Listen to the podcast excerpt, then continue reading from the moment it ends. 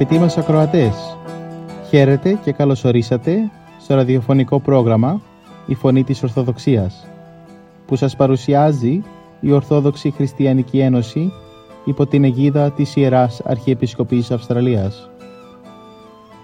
Μεταξύ άλλων θα ακούσετε διδαχές από την Αγία Γραφή, σκέψεις από πατερικά κείμενα και βίους Αγίων. Καλή σας ακρόαση!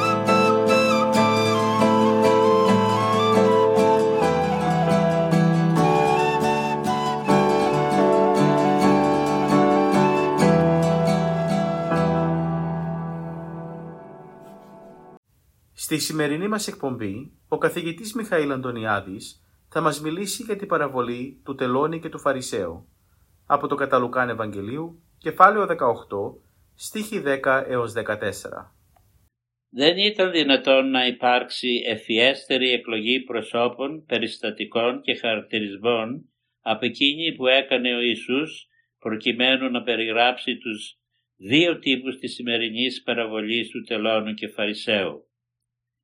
Ο Φαρισαίος αντιπρόσωπος των θρησκευωμένων ανθρώπων και ο τελώνης ο άνθρωπος της αμαρτίας και διαστροφής, αφού φορολογούσε αλίπητα τους συμπατριώτες του ιδέους για λογαριασμό των Ρωμαίων κατακτητών.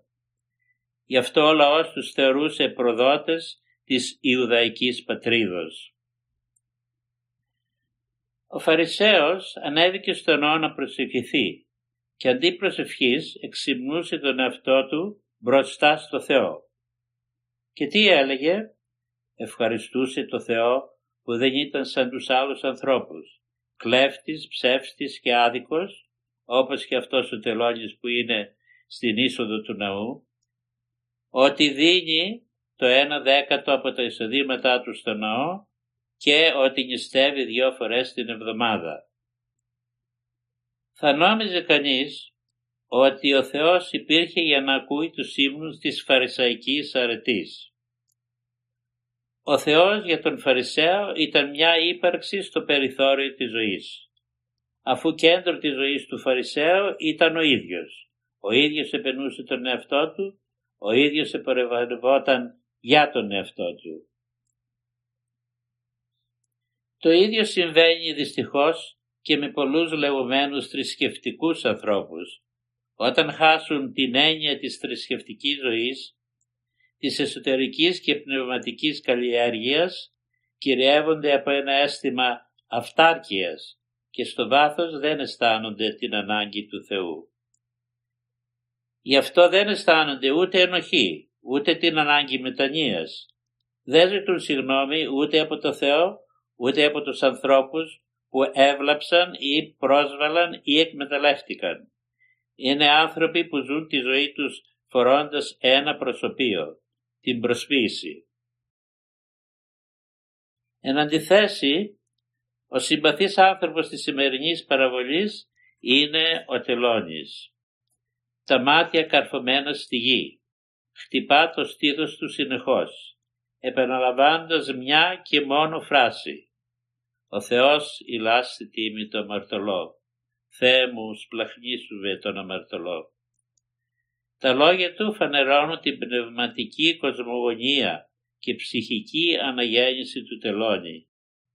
Και όπως όταν γεννιέται ένα παιδί το πρώτο σημάδι ζωής είναι το κλάμα, έτσι και όταν αναγεννάται μια ψυχή το πρώτο δείγμα της νέας ζωής της είναι το κλάμα της μετανοίας. Και το θαυμαστό αποτέλεσμα της μετανοίας είναι η ταπεινοφροσύνη. Η αληθινή ταπεινοφροσύνη έχει ορισμένα χαρακτηριστικά γνωρίσματα. Δεν είναι κατάσταση παθολογικής μειονεκτικότητας με ψημερία τέλειωτη για φανταστικά ελαττώματα, ούτε άρνηση της πραγματικότητας, ούτε παραμελημένη εμφάνιση, όπως έκαναν οι Φαρισαίοι άφηναν τον εαυτό του τους παραμελημένο για να φαίνονται ότι νηστεύουν πολλοί και έτσι να τους επενεί και να τους θαυμάζει ο λαός. Ό,τι και αν έχει ο άνθρωπος το αποδίδει στο Θεό, ο οποίος και του τα έδωσε Τι έχεις, ο ουκ έλαβες, λέει ο Απόστολος Παύλος. Δηλαδή αυτά τα οποία έχεις άνθρωπε, από πού τα πήρες, γιατί υπερηφανεύεσαι αφού σου τα έδωσε ο Θεός. Ο ταπεινός άνθρωπος με οδηγό τον νόμο του Θεού αποκτά γνώση του εαυτού του. Βλέπει τα ελαττώματά του και λέγει και αυτός «Ο Θεός ηλά σε τίμη το αμαρτωλό». Ο ταπεινός άνθρωπος δεν συγκρίνει τον εαυτό του με τους άλλους ανθρώπους, αλλά με το Θεό που είναι το τέλειο παράδειγμα. Πώς με θέλει να είμαι ο Θεός και πώς είμαι. Λέγει και επαναλαμβάνει. Ο τελώνης μετανοεί για το παρελθόν του, για τα λάθη του, για τις αμαρτίες του και ζητά τον ηλασμό, την εσπλαχνία και το έλεος του Θεού. Ο Χριστός πήρε στα χέρια του τον τελώνη και τον Φαρισαίο και τους ζήγησε στη ζυγαριά της Θείας Δικαιοσύνης και απεφάνθη ότι ο τελώνης είχε ακόμα στην ψυχή του στοιχεία ειλικρινίας που μπορούσαν να τον σώσουν ενώ η υπερηφάνεια και κακοήθεια αρχίζοντας από τα βάθη της ψυχής του Φαρισαίου κατέστρεψαν το πάνω. Και τώρα αγαπητοί μου χριστιανοί επιτρέψτε μου να σας ρωτήσω εμείς μετανοούμε για τα λάθη και πτώσεις του παρελθόντος για τις αμαρτίες του παρόντος; Ενώ και εφόσον όλοι γνωρίζουμε ότι τα πιο πολλά που σκεπτόμαστε και λέγουμε και κάνουμε είναι αντίθετα προς το θέλημα του Θεού και τις εντολές Του. Σήμερα ανοίγει το Τριώδιο, ένα βιβλίο της Εκκλησίας και το οποίο κλείνει το Πάσχα. Το περιεχόμενο αυτού του βιβλίου είναι η μετάνοια και η πρακτική έκφραση της μετάνοιας είναι η εξομολόγηση. Όποιος εξομολογείται γίνεται καινούριο άνθρωπος. Ανακαλύπτει μια καινούρια διάσταση στη ζωή η ζωή της χάριτος και της παρουσίας του Θεού σε κάθε του βήμα. Μην αναβάλλετε αδελφοί μου, μην τρέπεστε να εξομολογηθείτε. Κρύβει ο άρρωστος από το γιατρό του την αρρώστια του, μάλιστα όταν είναι σοβαρή και κινδυνεύει η ζωή του. Αν η ανάγκη για να ζήσουμε σπρώχνει το να μιλήσουμε με ειλικρίνεια στον άνθρωπο γιατρό, πόσο περισσότερο η δίψα για λύτρωση θα πρέπει να μας κάνει ειλικρινείς απέναντι στον πνευματικό γιατρό, τον ιερέα που είναι αντιπρόσωπος του Θεού. Ας τρέξουμε στους ανθρώπους του Θεού για να λάβουμε συγχώρηση και να ειρηνεύσουν οι καρδιές μας. Ηγετεύοντας το Θεό σαν το τελώνει, ο Θεός σπλαχνίσουμε τον αμαρτωλό.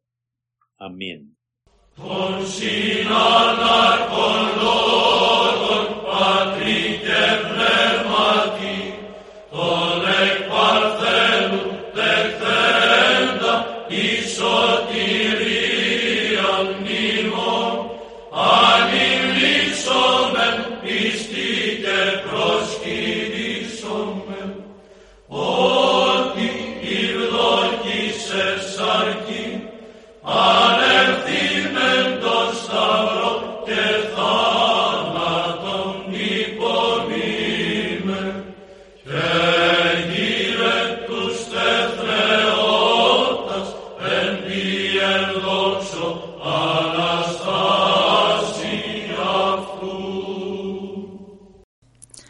Πάτερ Παϊσίου συμβολεύει να δίνουμε εργασία στον εαυτό μας. Μας λέει «Εάν θέλεις να βοηθήσεις την Εκκλησία, είναι καλύτερα να κοιτάξεις να διορθώσεις τον εαυτό σου, παρά να κοιτάς να διορθώσεις τους άλλους. Αν διορθώσεις τον εαυτό σου, αμέσως διορθώνεται ένα κομματάκι της Εκκλησίας. Εάν φυσικά αυτό το έκαναν όλοι, η Εκκλησία θα ήταν διορθωμένη. Αλλά σήμερα οι άνθρωποι ασχολούνται με όλα τα άλλα θέματα εκτός από τον εαυτό τους. Γιατί το να ασχολείσαι με τον εαυτό σου είναι κόπο, έχει κόπο, ενώ το να ασχολείσαι με τους άλλους είναι εύκολο. Εάν ασχοληθούμε με την διόρθωση του εαυτού μας και στραφούμε πιο πολύ στην εσωτερική δράση παρά στην εξωτερική, δίνοντας τα πρωτεία στην Θεία Βοήθεια, θα βοηθήσουμε τους άλλους περισσότερα και θετικότερα. Επιπλέον θα έχουμε και την εσωτερική μας γαλήνη, η οποία θα βοηθάει αθόρυβα τις ψυχές που θα συναντάμε, γιατί η εσωτερική πνευματική κατάσταση προδίδει την αρετή της ψυχής και αλλοιώνει ψυχές. Όταν επιδίδεται κανείς στην εξωτερική δράση, πριν φτάσει στην λαμπικαθαρισμένη εσωτερική πνευματική κατάσταση, μπορεί να κάνει κάποιον πνευματικό αγώνα, αλλά έχει στενοχώρια, άγχος, έλλειψη εμπιστοσύνης στον Θεό και συχνά χάνει την ηρεμία του. Εάν δεν κάνει καλό τον εαυτό του, δεν μπορεί να πει ότι το ενδιαφέρον του για το κοινό καλό είναι καθαρό. Όταν ελευθερωθεί από τον παλιό του άνθρωπο και από καθετή κοσμικό, έχει πλέον την Θεία Χάρη, οπότε και ο ίδιος αναπαύεται, αλλά και κάθε είδους άνθρωπο αναπαύει. Αν όμως δεν έχει χάρη Θεού, δεν μπορεί ούτε στον εαυτό του να επιβληθεί, ούτε τους άλλους να βοηθήσει, για να φέρει θείο αποτέλεσμα. Πρέπει να βουτυχτεί στην χάρη και ύστερα να χρησιμοποιηθούν οι αγιασμένες πλέον δυνάμεις του για την σωτηρία των άλλων. Με στις ερημιά στα βαθύς, στις σπηλιές και στα βουνά, κι που λουλουδάνθουνε και λαϊδούνε τα πουλιά, κι που λουλουδάνθουνε και λαϊδούνε τα πουλιά, κατοικούν αγνές υπάρξεις σαν τα κρίνα του αγρού, κι απ' τα ρόδα πιο ωραίες είναι οι νύμφες του Χριστού. Και απ' τα ρόδα πιο ωραίες είναι οι νύμφες του Χριστού. Εγκατέλειψαν τον κόσμο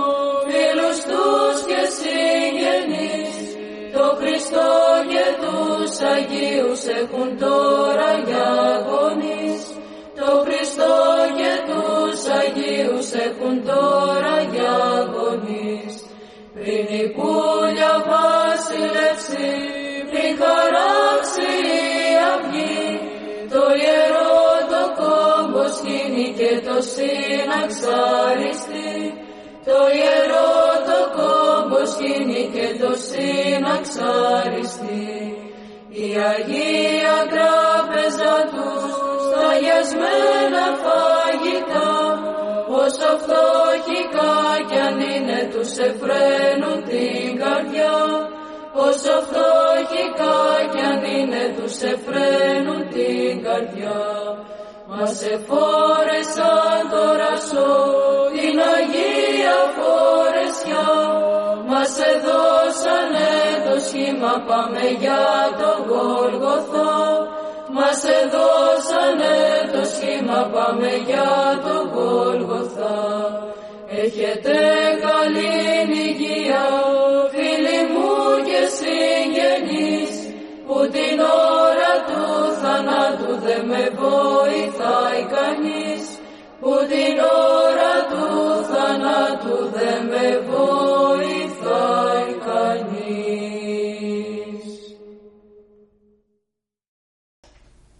Συνεχίζουμε το πρόγραμμά μας με μερικές σκέψεις από τον Γέροντα Παΐσιο για τους καλούς λογισμούς. Είπε ο Γέροντας «Αν δεν φέρνουμε στο νου μας καλούς λογισμούς και δεν πετύχουμε την ησυχία μέσα μας και στην έρημο να βρισκόμαστε, δεν θα μπορέσουμε να ησυχάσουμε. Διότι και εκεί ο πειρασμός θα μαζεύει τη νύχτα όλα τα τσακάλια και θα ουρλιάζουν. Την ημέρα θα μαζεύει όλα τα τζιτζίκια πάνω στο δέντρο της αυλής. Αν την ημέρα διώχνει τα τζιτζίκια με το καλάμι και τη νύχτα πετροβολάει τα τσακάλια, τότε τον παραπλανά ο πειρασμός. Γι' αυτό όλο με καλούς λογισμούς να αντιμετωπίζετε μια κατάσταση. Ενδιαφέρουσα είναι η ακόλουθη διήγηση που αναφέρει στους καλούς λογισμούς με τους οποίους πρέπει να αντιμετωπίζουμε τις δυσκολίες της ζωής. Διηγήθηκε λοιπόν ο Πάτερ Παΐσιος. Κάποτε ένας γνωστός μου είχε έρθει σε άθλια κατάσταση. Είχε φτιάξει ένα σπίτι σε κάποιο ήσυχο μέρος της πόλης στην οποία δούλευε. Μετά από κάμποσο καιρό, δίπλα στο σπίτι έφτιαξαν ένα συνεργείο αυτοκινήτων.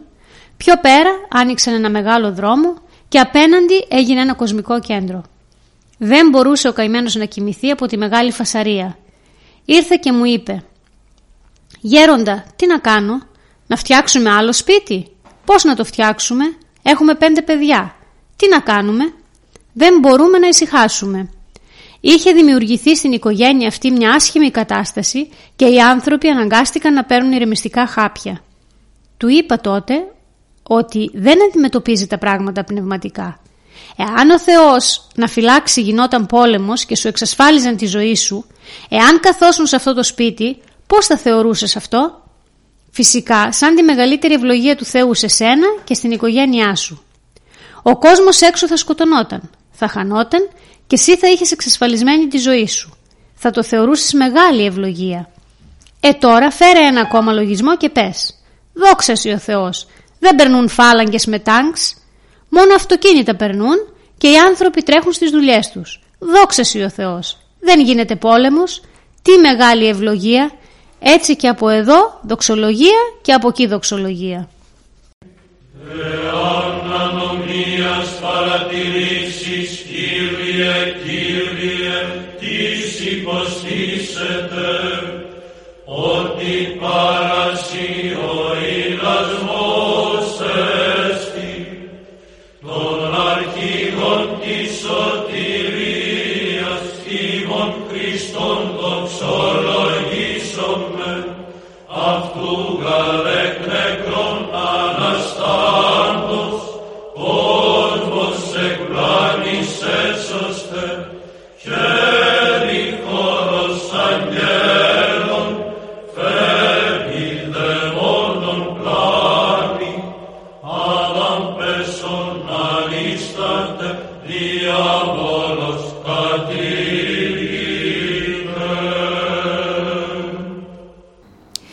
Στις 21 Φεβρουαρίου η Εκκλησία μας τιμά την μνήμη του Αγίου Ευσταθείου. Στο πρόγραμμα μας σήμερα θα αφιερώσουμε μερικές σκέψεις από τη ζωή του. Από τις μεγάλες και αθλητικές εκκλησιαστικές μορφές του 3ου και 4ου αιώνα, ο Ευστάθιος γεννήθηκε στα Σίδη της Πανφιλίας το 260. Διακρίθηκε μεταξύ των προμάχων της Ορθοδοξίας, για την οποία αγωνίστηκε και καταδιώχτηκε. Στην αρχή διέλαμψε σαν επίσκοπος Βερίας στη Συρία, όταν και συμμετείχε στην Οικουμενική Σύνοδο της Νίκαιας. Το 323 του δόθηκε η Αρχιεπισκοπική Αντιοχία της Μεγάλης. Από τη θέση αυτή, ο Ευστάθιος κατόρθωσε λαμπρότερη διάδοση και στερέωση της Ορθοδοξίας. Το 330 όμως οι Αριανοί έκαναν σύνοδο εναντίον του με την κατηγορία ότι ασπαζόταν την αίρεση του Σαβελίου. Επίσης, αφού δωροδόκησαν κάποια γυναίκα ελαφρών ηθών, την παρουσίασαν στη σύνοδο και είπε ότι είχε σχέσεις με τον Ευστάθιο και μάλιστα ότι από τις σχέσεις αυτές απέκτησε και παιδί. Περιττό δεν να πούμε ότι μετά τις συκοφαντίες αυτές, οι Αριανοί κατόρθωσαν και εξόρισαν τον Ευστάθιο στην Τριανούπολη της Θράκης, όπου και πέθανε. Ο λαός βέβαια ξεθυ... ξεσηκώθηκε και δεν δεχόταν να αναγνωρίσει κανέναν διαδοχό του. Η μνήμη του ζούσε στο ποιμνιό του σαν άντρα που άνοικε στους αθλητές και μάρτυρες της πίστης. Περίφημο λόγο για τον Ευστάθιο εξεφώνησε ο Ιερός Χρυσόστομος. Βγαίνω στο ξέφωτο με την αυγή. Για την οδή μου την πιο εκλεκτή μικρό παιδί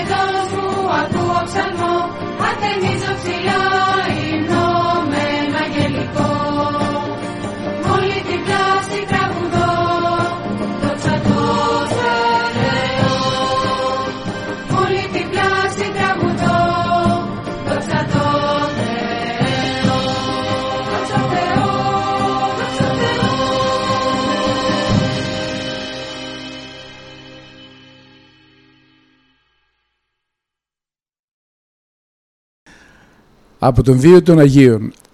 Ο Άγιος Πολύκαρπος γεννήθηκε 60 χρόνια περίπου μετά τον Χριστό. στον 20ο χρόνο της ηλικίας του έγινε χριστιανός.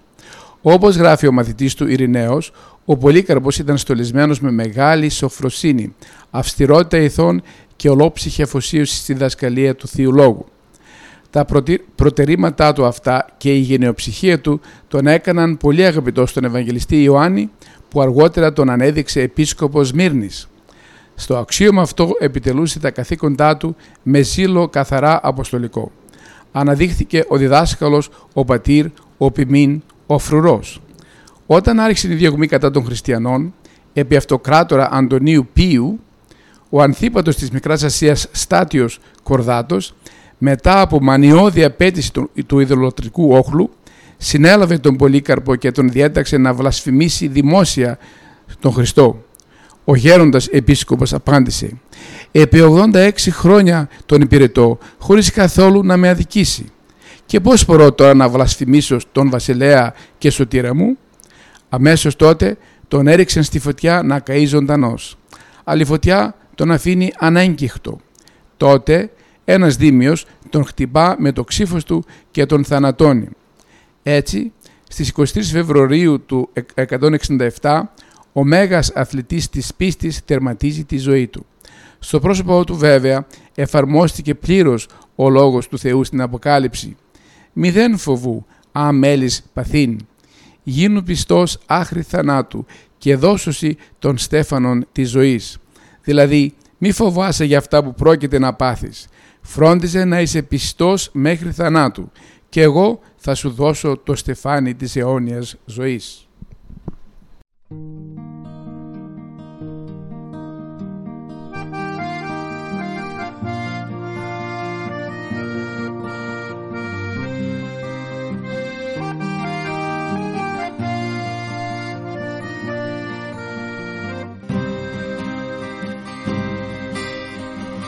στο ξέφωτο με την αυγή για την οδή μου την πιο εκλεκτή μικρό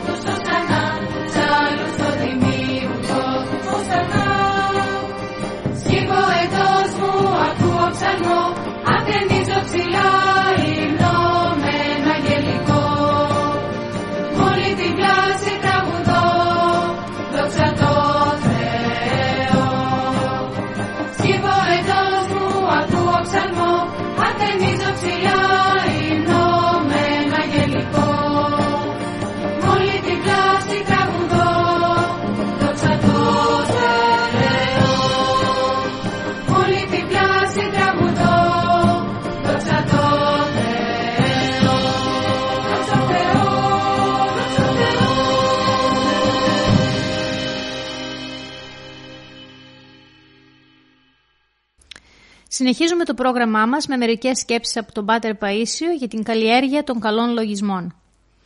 Γέροντα, οι καλοί λογισμοί έρχονται μόνοι τους ή πρέπει να τους καλλιεργώ; Πρέπει να τους καλλιεργείς, να παρακολουθείς τον εαυτό σου, να τον ελέγχεις και να προσπαθείς όταν ο εχθρός σου φέρνει κακούς λογισμούς, να τους διώχνεις και να τους αντικαθιστάς με καλούς λογισμούς.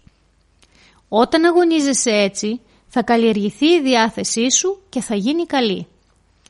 Τότε ο Θεός, βλέποντας την καλή σου διάθεση, θα συγκαταβεί και θα βοηθήσει, οπότε οι κακοί λογισμοί δεν θα βρίσκουν μέσα σου τόπο. Θα φεύγουν και θα έχεις πλέον φυσιολογικά καλούς λογισμούς. Θα αποκτήσεις μια συνήθεια προς το καλό, θα έρθει η καλοσύνη στην καρδιά σου και τότε θα φιλοξενείς μέσα σου το Χριστό. Αυτό όμως δεν γίνεται από τη μια μέρα στην άλλη. Χρειάζεται χρόνος και συνεχής αγώνας για να λάβει η ψυχή το στέφανο της νίκης. Τότε πια ο πόλεμος εξαλείφεται για πάντα. Διότι οι πόλεμοι είναι ξεσπάσματα εσωτερικής ακαταστασίας που την εκμεταλλεύονται οι προπαγάνδες των εχθρών. Δηλαδή γέροντα όσοι έχουν καλούς λογισμούς τον πέτυχαν με αγώνα. Ανάλογα. Άλλοι άνθρωποι έχουν από την αρχή της πνευματικής τους ζωής καλούς λογισμούς και έτσι προχωρούν. Άλλοι, ενώ στην αρχή έχουν καλούς λογισμούς, ύστερα δεν προσέχουν και αρχίζουν να έχουν αριστερούς. Άλλοι έχουν στην αρχή αριστερούς λογισμούς, αλλά παρακολουθώντας τον εαυτό τους και βλέποντας πόσες φορές την παθαίνουν, χάνουν την εμπιστοσύνη στον εαυτό τους και μετά έχουν καλούς λογισμούς. Άλλοι μπορεί να έχουν μισούς καλούς και μισούς κακούς. Άλλοι περισσότερους καλούς, άλλοι περισσότερους κακούς. Κάποιος λόγου χάρη που πάει να γίνει καλόγερος, ανάλογα με το περιβάλλον και τις συνθήκες τις οποίες έζησε, έχει λογισμούς καλούς και κακούς. Μπορεί να έχει 10 μέχρι 20% ακόμη και 80% κακούς λογισμούς. Όταν αρχίσει να κάνει εσωτερική εργασία, παρακολουθεί τον εαυτό του, προσπαθεί να διώχνει τους κακούς λογισμούς και να καλλιεργεί τους καλούς. Συνεχίζοντας αυτή την προσπάθεια, φτάνει μετά από ένα χρονικό διάστημα να έχει μόνο καλούς λογισμούς. Αυτό το διάστημα που είχε τους κακούς λογισμούς στον κόσμο θα εξαρτηθεί και το διάστημα που θα χρειαστεί για να φύγουν. Στη συνέχεια σιγά σιγά σταματούν και οι καλοί λογισμοί και φτάνει σε ένα άδειασμα. Τότε περνά μια περίοδο που δεν έχει ούτε καλούς ούτε κακούς λογισμούς. Αυτή η φράση φέρνει και κάποια ανησυχία στην ψυχή και ο άνθρωπος αρχίζει να αναρωτιέται.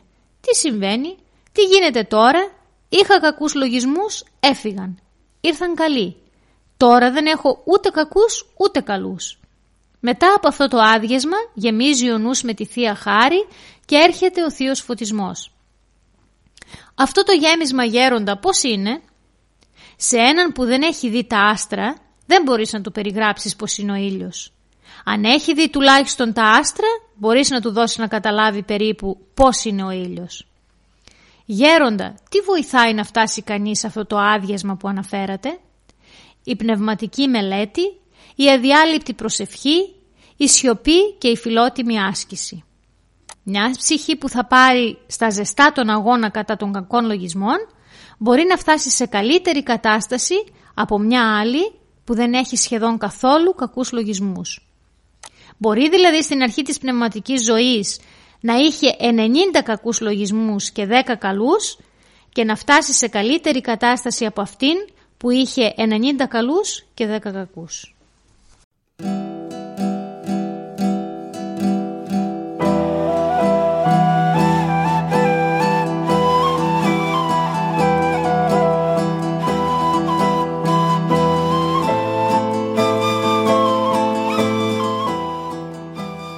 Και εδώ φτάσαμε στο τέλος του προγράμματος. Σας ευχαριστούμε για τη συντροφιά σας.